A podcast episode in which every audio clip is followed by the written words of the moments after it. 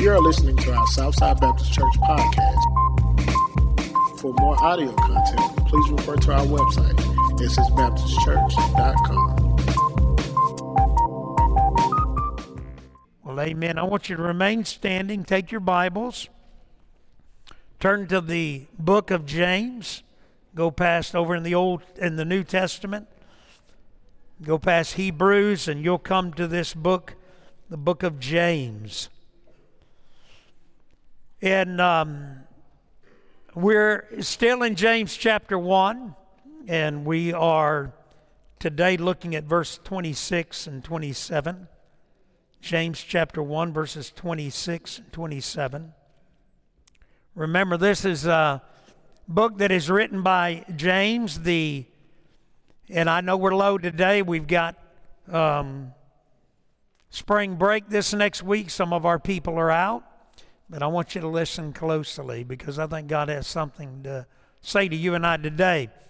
But this is written by the, we would say, the half brother of, of Jesus. Jesus had uh, four brothers. We believe he had three sisters. James would have been the oldest next to Jesus. Jesus, we know, was from the birth, an immaculate birth by way of the Holy Spirit into the womb of Mary. But James was not a believer, nor were many of his siblings. They were radically changed. James was one of them and became not only a believer, after the resurrection of Jesus Christ, that miracle changed his life.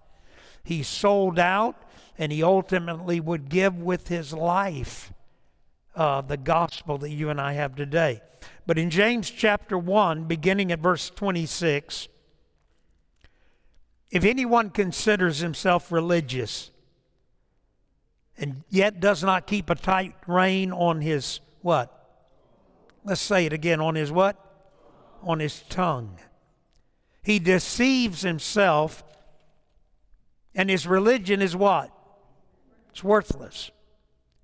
Religion that God our Father accepts as pure and faultless is this to look after orphans and widows in their distress and to keep oneself from being polluted by the world. Let's pray again. Lord, we love you. We give you all the glory and honor, and we pray everything in the name of Jesus. Amen. Amen. You can be seated. Two or three weeks ago, I was speaking to a counselor. In fact, I'd been asked to counsel this particular individual. And this counselor, sitting in a public restaurant with a friend of mine who had brought him to me, uh, as we were talking, he, he basically said this. He said, You know, just going to be honest with you, I, I don't really care much for preachers. Um, my, my dad was a friend of a preacher in a very prominent church in the Metro Jackson area, and he would tell me things that, you know, would really upset me, cause me to lose uh, trust and credibility when it comes to preachers. And he looked at me in this restaurant he said, I hope I haven't offended you. I said, Not at all. I said, I don't really like preachers either. Uh, I said, in fact, if you if you know me very well, I tend not to tell people that I'm a preacher. So I said, we have a we have something in common. And I said, what you're saying is that in ministry, in preacher, in preachers preaching, what you're saying is that you don't put much credibility in us, do you? I said, in fact, you're saying that we've lost some integrity. I said, I agree. I said, what do you do? He said, well, I'm a contractor. I said, well, I figure when Jesus came, when God put on the flesh of man, he was trying to restore credibility to two areas ministry and contracting because he was a minister and he was a carpenter. And I said, Oh, by the way, I said, my wife and I, I said, we'll probably be working till the day we die because we have no choice. But I said, I want you to know that a contractor took about $12,000 from my family and deceived us and was dishonest. I, just I said, It sounds like to me you've got an integrity problem too in your area. And you're doing the same thing that I'm trying to do. You're trying to restore that integrity that has been lost. And he smiled and said, You're right. You know, one of the big questions people often ask is, Am I saved? You ever thought that? Am I, am I saved? Am I a Christian? Do I know for certain if I died that I would go to heaven? You know, that makes people uncomfortable. And let me tell you, a lot of people through the years have come back and they've said basically this I thought I was saved, but um, I wasn't. Uh, people come back and they'll be rebaptized, or people have a theophany, they'll have a moment they get saved, they truly get saved. And so that's a legitimate question, right? And you know, a lot of people say, well, I don't know for certain if anybody can know for certain if you're saved. You know what 1 John 5 13 says? John said, The beloved, these things have I written that you may know that you have eternal life. So God wants you and I to know. Now, when James is ending this first chapter, what James is saying is, is there are some people that listen, look this way, they are religious, but they're not saved. They're not Christians. So, just like ministry and contracting, the church has lost some credibility because we have people out there that claim to be Christian, but they're living a double life. Uh, uh, they are actually uh, affecting the integrity of the church. And so James is talking about that. And, and he makes it real clear here. Now, look what he says in verse 26. He says, If anyone considers himself religious. In other words, he thinks he's a, uh, he thinks he's a Christian. But he has difficulty reining in controlling his what? His tongue. What does he say? If anyone considers himself religious and yet does not keep a tight rein on his tongue, he does what? He deceives himself and his religion is what? It's worthless. You know, uh, William Barclay said this. He said, The finest religion and liturgy, in other words, worship, can, can never take the place of service and personal piety. In other words, what William Barclay was saying is that outwardly, you and I can look religious we can dupe the world. They can think that we're Christian, that we're saved. But if you want to know what a man or woman's really like, you hang around them a little while and you listen to the way they talk, and you'll find out a lot because, see, the tongue says a lot, doesn't it? You know, I put this up on Facebook, but I, I thought it was true, and I, I put it up on Facebook that you and I, on the average, speak 18,000 words a day. 18,000 words a day. That, if you were to put it in a novel, a book, we write a 54 page book every day of our life. Hey, listen to this. You and I spend one fifth of our life talking. It's a lot of talking, it's a lot of words. I heard a man one time, he said, My wife can speak 160 words a minute with gust up to 180. But you know, there's a lot to that. In fact, look at James chapter 3, verse 1. Watch what James says here because he's saying if you and I want to know whether we're really truly saved, first of all, we've got to look at, we've got to take a long, hard look at our tongue, how we talk. Now, watch what he says here in chapter 3, verse 1.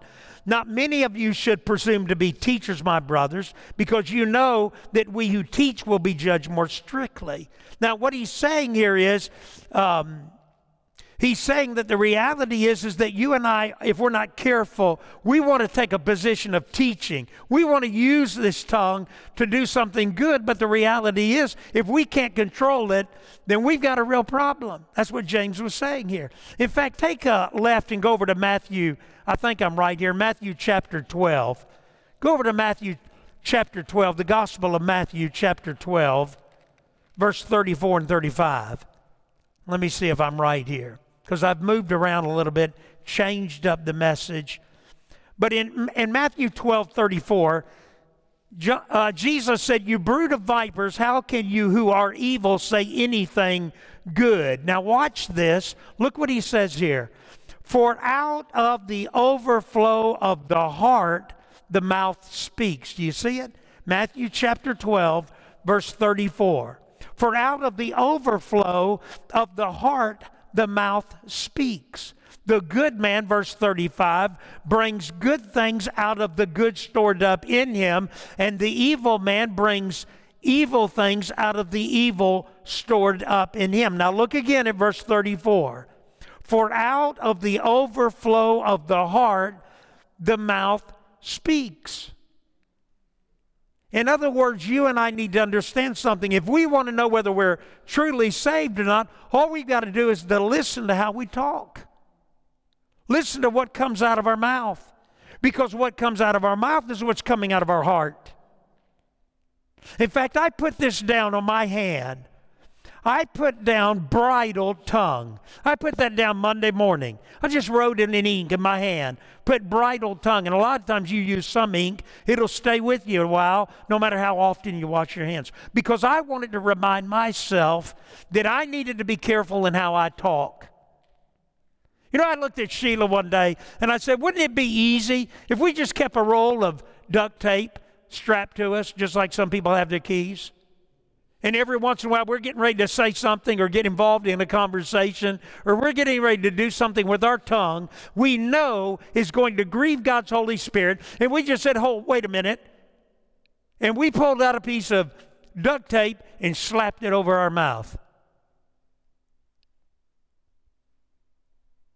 You see, what the Bible said is this, and what every Jew believed they believed that a word was a force that when it was released, you couldn't take it back.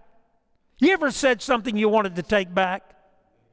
You ever said something in a moment, in a heated moment, in a moment when your, your tongue wasn't bridled by the Holy Spirit, you said something, you go, man, I wish I hadn't said that. Boy, that's going to come back to what? Haunt me.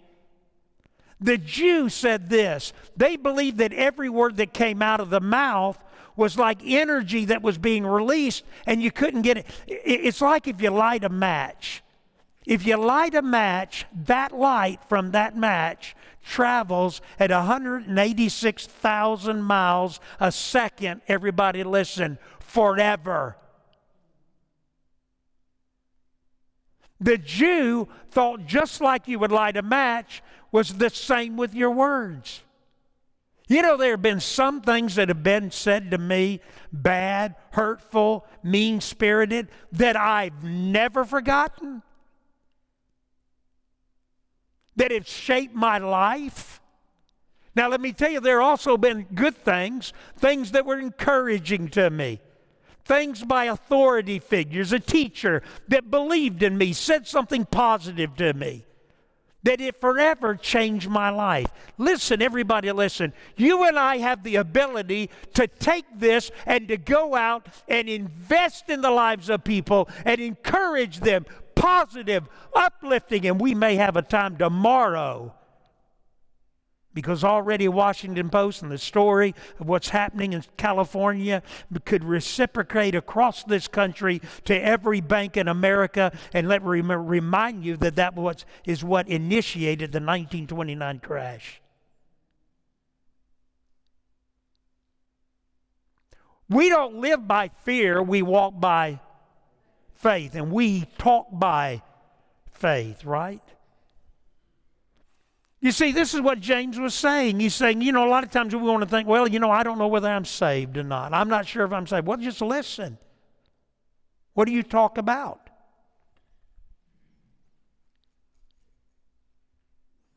There was a years ago, there was a pastor who had a gossip in the church, and the gossip had just wreaked havoc, caused all kinds of problems for him as a minister because preachers can get to be in the bullseye of a gossip. And one day this woman came, she knocked on the door, front door of the pastor's home, and she said, Pastor, she said, I just want to tell you that I'm that I've gossiped. I've said some things about you that were not true, and I'm sorry, and I want to apologize. He said, Ma'am, hang on just a minute. He went, he got a feather pillow. It was a windy spring day. He got a, fe- a feather pillow and he went and he took a knife and he ripped it open. He came back and he walked out with that wind blowing. That woman was thinking, What in the world is he getting ready to do? And he took those feathers on that windy spring day and he and he just emptied that pillow of all those feathers, and those fellows feathers just blew everywhere. And he looked at that woman with hurt and pain in his face and he said, Now, ma'am, you go out and try to gather up every feather. In other words, you may apologize, you may confess, but this is one thing once it is done, it is done.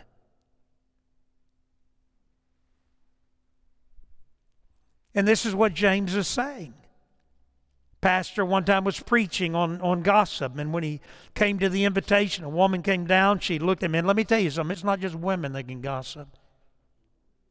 But a woman came down, looked at the pastor, and said he had been talking about laying whatever you have that's causing conflict, causing problems, just laying it out on the altar. And in that moment, you know, she came down and said, Pastor, I just want to, I just want to lay my tongue here on the altar. I just want to put my tongue out here. He said, Well, ma'am, there's about 15 feet, but you can give it a try. You know, the reality is, is that your tongue, my tongue, reveals a lot. What did Jesus say? Out of the overflow of the heart. It's like a spring. He said it's like a spring. If it's good, clean, refreshing water coming out of that heart, then you, hey, listen, that's a good indicator. You don't have to be around somebody very long. I don't have to before I can tell you whether they're a believer or not. They just talk different, right? That's what James is saying. You know, he's talking about controlling the tongue. I saw on Facebook um, a young lady. Well, she's not a young lady, probably about 50. She's young to me. And on Facebook, she had put where she had been hurt and she's a distant family member and i read that and i thought well i'm going to reach out to her. I felt strongly. So i reached out to her on facebook messenger and i said i don't know what's happened to you but i want you to know that i love you. She had lost both of her parents. Her parents were very close to me but i had not been there like i should for her and i apologized to her for that. I said i would not be the man i am today had it not been for your parents she sent back, she said, First of all, I want you to know it's nothing you've done. And she said, My parents thought the world of you. And she said, The death of my mom to cancer was one of the worst things I've ever gone through. She said, But it doesn't have anything to do with that. She said, Our pastor and his family, she said, some people didn't like the music, they didn't like the direction of the church, and they began to attack the pastor, our pastor, who had been our pastor for years and said they literally created lies, innuendos, and they destroyed this family. And she said, My family, my children, older children, they were in the praise team, they were in every element of the church. She said, We are so broken. The pastors resigned, the church is in disarray, and all because people who did not like the leadership and the direction literally created and destroyed him. You know what the Bible says to you and I about this? The Bible says that you and I have the ability, everybody listen, to literally destroy, murder a person with it.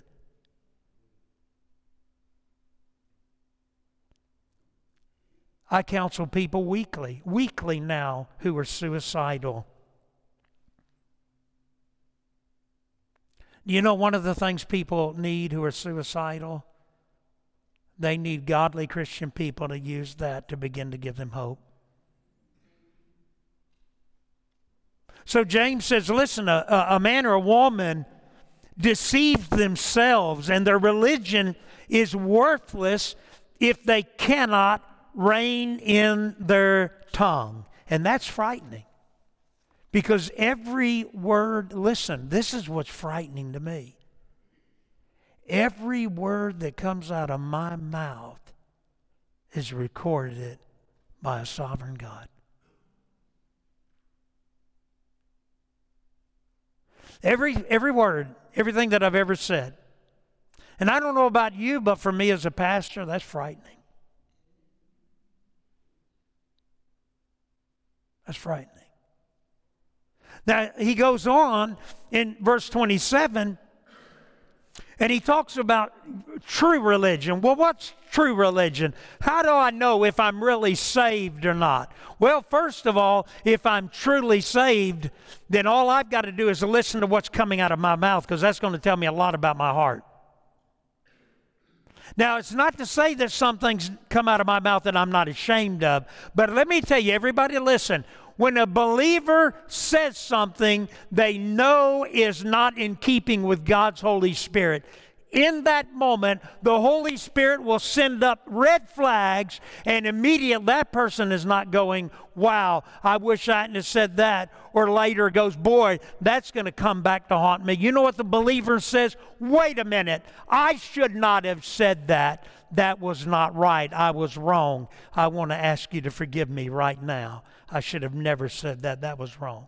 And you may say, well, what about? Hey, it may be you, you said something Friday. You walk into the office tomorrow, you look around, or in your peers, or among your classmates, or on social media. Because, see, social media has become a place where now we can just unleash all of our hate, bitterness, unforgiveness, prejudice, whatever it is. We just sling it out there. Let me tell you, not only is this going to every word be held accountable, but every word that has come through social media. People talk about bullying. There's an enormous amount of bullying today on many of the social media venues. And one of the biggest problems we have in our courts right now is the liability of people who can literally so bully another individual, especially a teenage boy or girl, and they go and they take their life. Let me tell you something, parent, listen closely. You need to know what's coming out of the mouth of your kids. I sat yesterday, went up to check on my dad who had uh, pneumonia a couple of weeks ago. Jane, his wife, has had pneumonia this past week. Went to check on them, sat across listening to them. But I tell you, my dad and I, we've had some tough conversations through the years. I wasn't going to tell this story, but I'm going to tell it. Years ago, when I was in college, my dad owned a store. He had opened a business. Margie had all these hopes and dreams of hitting it big. It was a nice little convenience store, sold a little food, and um, him and that mom and dad had done this, went to a financial, you know, went out on a financial limb. When I'd come home from college on the weekend, I'd sit in that store and I'd work that store. When I got ready to leave, I'd fill my car up with gas and I'd take 10 or 20 dollars out of the cash register for school or whatever. And my justification was in stealing from my own dad and mom, my thought was, well, I've earned it. And I'll never forget one day, young people, I'll never forget one day I needed to use this tongue to get something right. And I sat down and I looked at my dad and I said, Dad, I have something to tell you. And I said, I'm not proud of it. He said, What is it, son?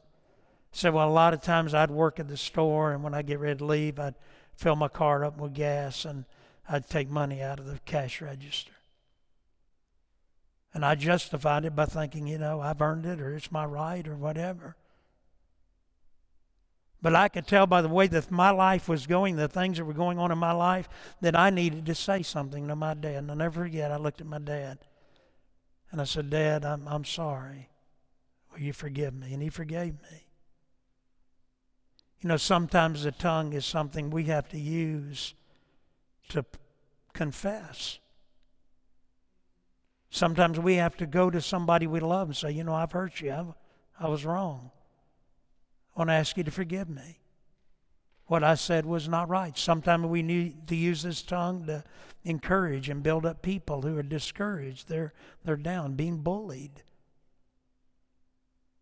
You see, what James was saying was this. He was saying, listen at verse 26 again. If anyone considers himself religious, saved, let's just say it. If anyone considers himself saved, and yet does not keep a tight rein on his tongue, he deceives himself or herself, and his saved, his religion, his professing faith is worthless. Wow. Now, verse 27 and i want to be sensitive to time and i don't have a lot of time so i'm going to i'm going to share one thing and then we're, we're going to close in a moment and i'm trying to figure out how to do it I, I thought about doing it on a, on, a, on a board and writing it out but i can't do that so i'm going to do it by using this podium here. And without turning there, in Matthew chapter 6, verse 9, you remember when Jesus was asked how to pray? You remember that? And he said, Our Father who art in heaven, hallowed be thy name, thy kingdom come, thy will be done on earth as it is in heaven. I want you to stop there. I want you to understand your purpose, your life, and why you're here. Okay? So now, Jesus, what Jesus was saying is this. We're going to think of this platform here as God's kingdom. This is heaven. So, this is heaven. This is God's kingdom up here. And down here is our world. And this is our world system that Satan pretty much controls. And you're going to get a good, probably a good idea of how much he controls it even tomorrow. So, this is the world. Now, you and I are here. Now, what happens when we get saved? And I'm just going to use this bottle of water here. When we get saved, God's kingdom, His Holy Spirit will represent by this water now comes in here. Remember, you can tell what what the the out of the mouth, what what's coming out of the mouth comes out of what? Comes out of the heart. So it's the heart's like a fountain.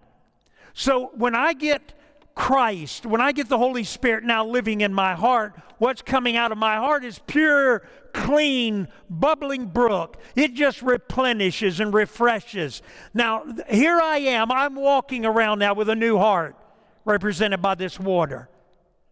And I'm walking in a, in a dry and thirsty land, and I'm walking in a world controlled by kingdom principles, but it's an evil, ungodly, satanic, wicked kingdom. And so, what God tells me to do, and what Jesus was saying, hey, the very first thing about prayer is we want that kingdom, the will of God, the will of heaven, that kingdom, we want it here. And so, what God's doing is He's using you now and you're starting to move out in your world with the kingdom principles, with God's kingdom, principles. You don't think like the world. You don't act like the world. You don't talk like the world. You're different from the world. You're moving about. And all the while, you're trying to spread God's kingdom into one heart after another. You're, you're in a work environment where people are ungodly, immoral, where their mouths are filthy and dirty. You're in school where a place where people are mean and they bully and they judge you based on what you wear and how you look and where you come from, what house you live in, what car you drive. And, and but you're you're hey listen, you've got a different heart. You've got the kingdom of God is no longer just in there. Now it's in here. You're the temple of the Holy Spirit. And you're moving around and and, and you're, you're, you you talk different. You act different. And people sometimes do what Sheila did on a college campus when she looked at a young lady and said to Karen, said, Karen, what is it about you? You have something that I don't have. And we take that kingdom principle everywhere we go. Do you understand that? And listen to what James says in verse 27. Because you may say, well, what does that have to do with verse 27? Listen to what he says. He said, religion that God accepts as pure and faultless is this to look after orphans, that's abandoned children, fatherless children. I want you to think about it. You're getting a glimpse into the heart of God. Whether you read Micah, whether you read Zechariah, and whether you read, no matter where you read in the Old Testament, you'll find that God was always concerned about orphans, fatherless children, defenseless. And watch what he says here pure and faultless religion. Now, we're talking, hey, everybody, look this way. We're talking about how you can know you're truly saved. Is, you, is there something that reigns and works and controls your tongue and how you talk? And the second thing is how you live out your life and the brokenness of this world. Religion that God our Father accepts as pure and faultless. Pure and faultless is this to look after orphans and widows in what? And their distress and to keep oneself from being polluted by the world. Wow. So here I am. I'm in a lost, fallen world, and I'm the kingdom of God.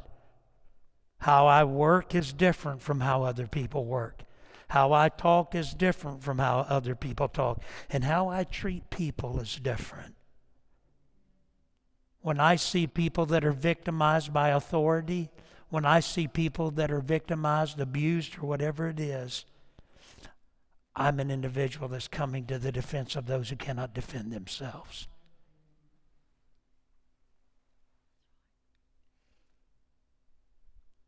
And that's strong indication of a converted, changed heart.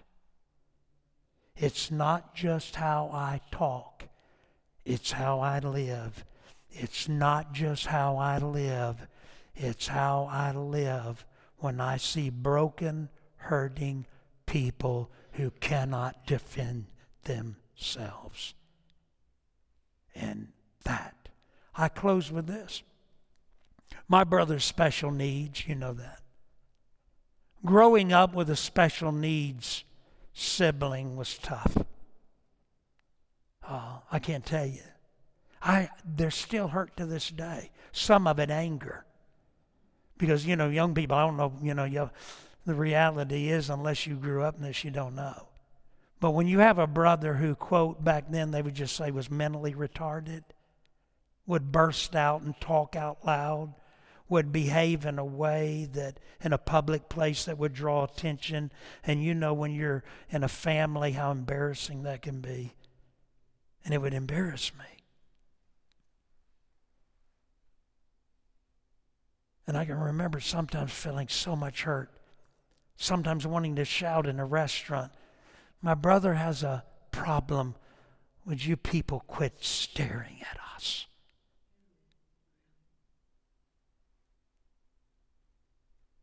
But I also learned this I learned to defend him.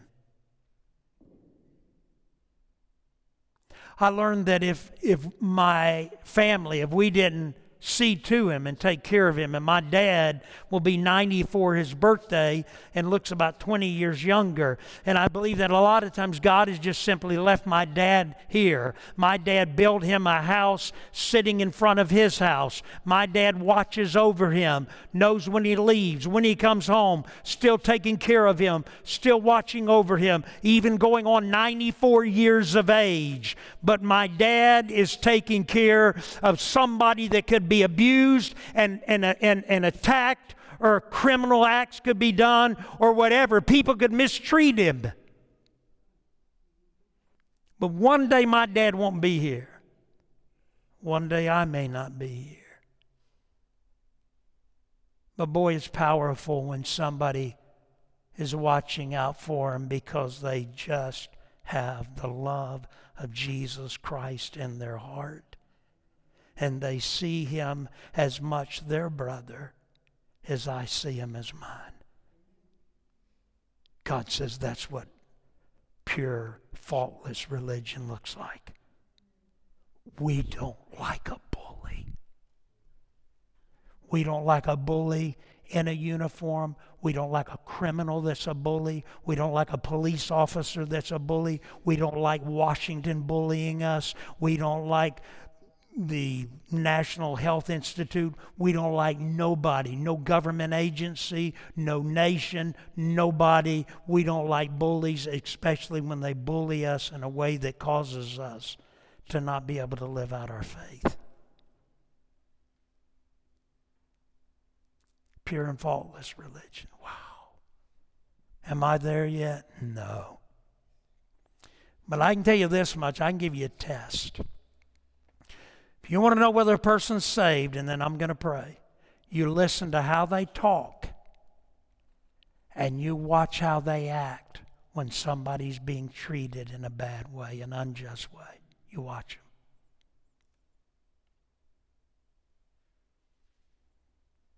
Gives you a glimpse into the heart. Let's stand. Our Heavenly Father, we thank you, Lord. We love you. We give you glory.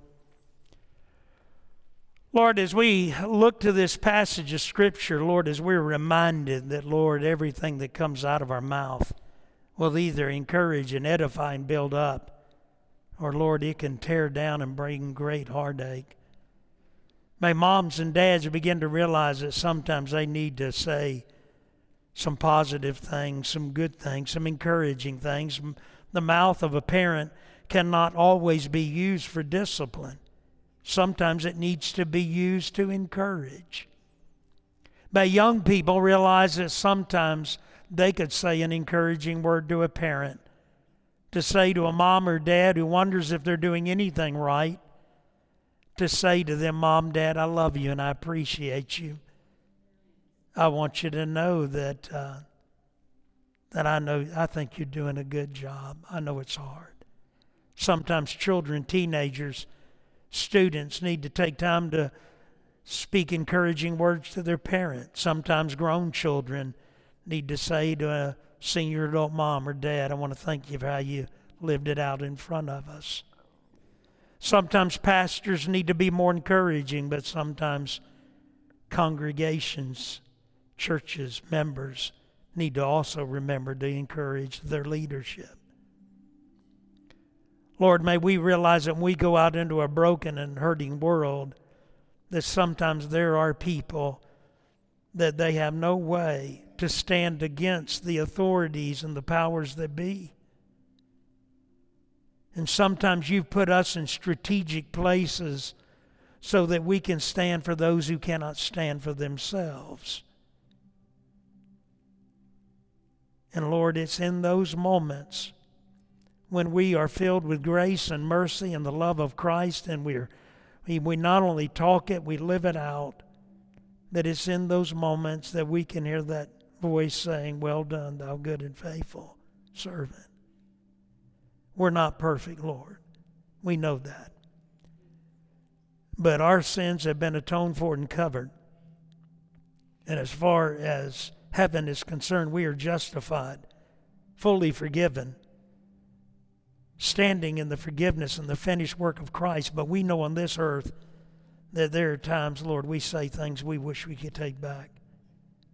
Help us to be more mindful of what comes out of our mouth. Help us, dear Lord, to stand up for those who cannot stand for themselves and forgive us when we don't.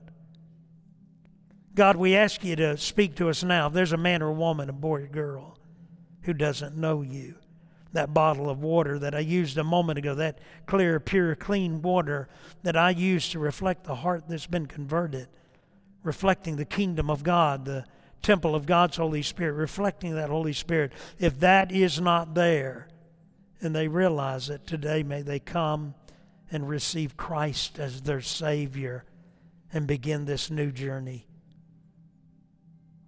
Lord, we love you and we pray this in the name of Jesus.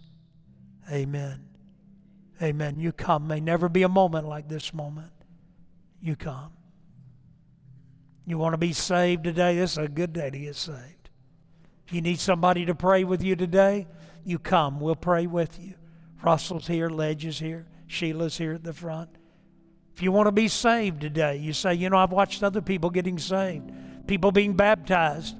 I want to settle it. I want to know that I'm saved. come.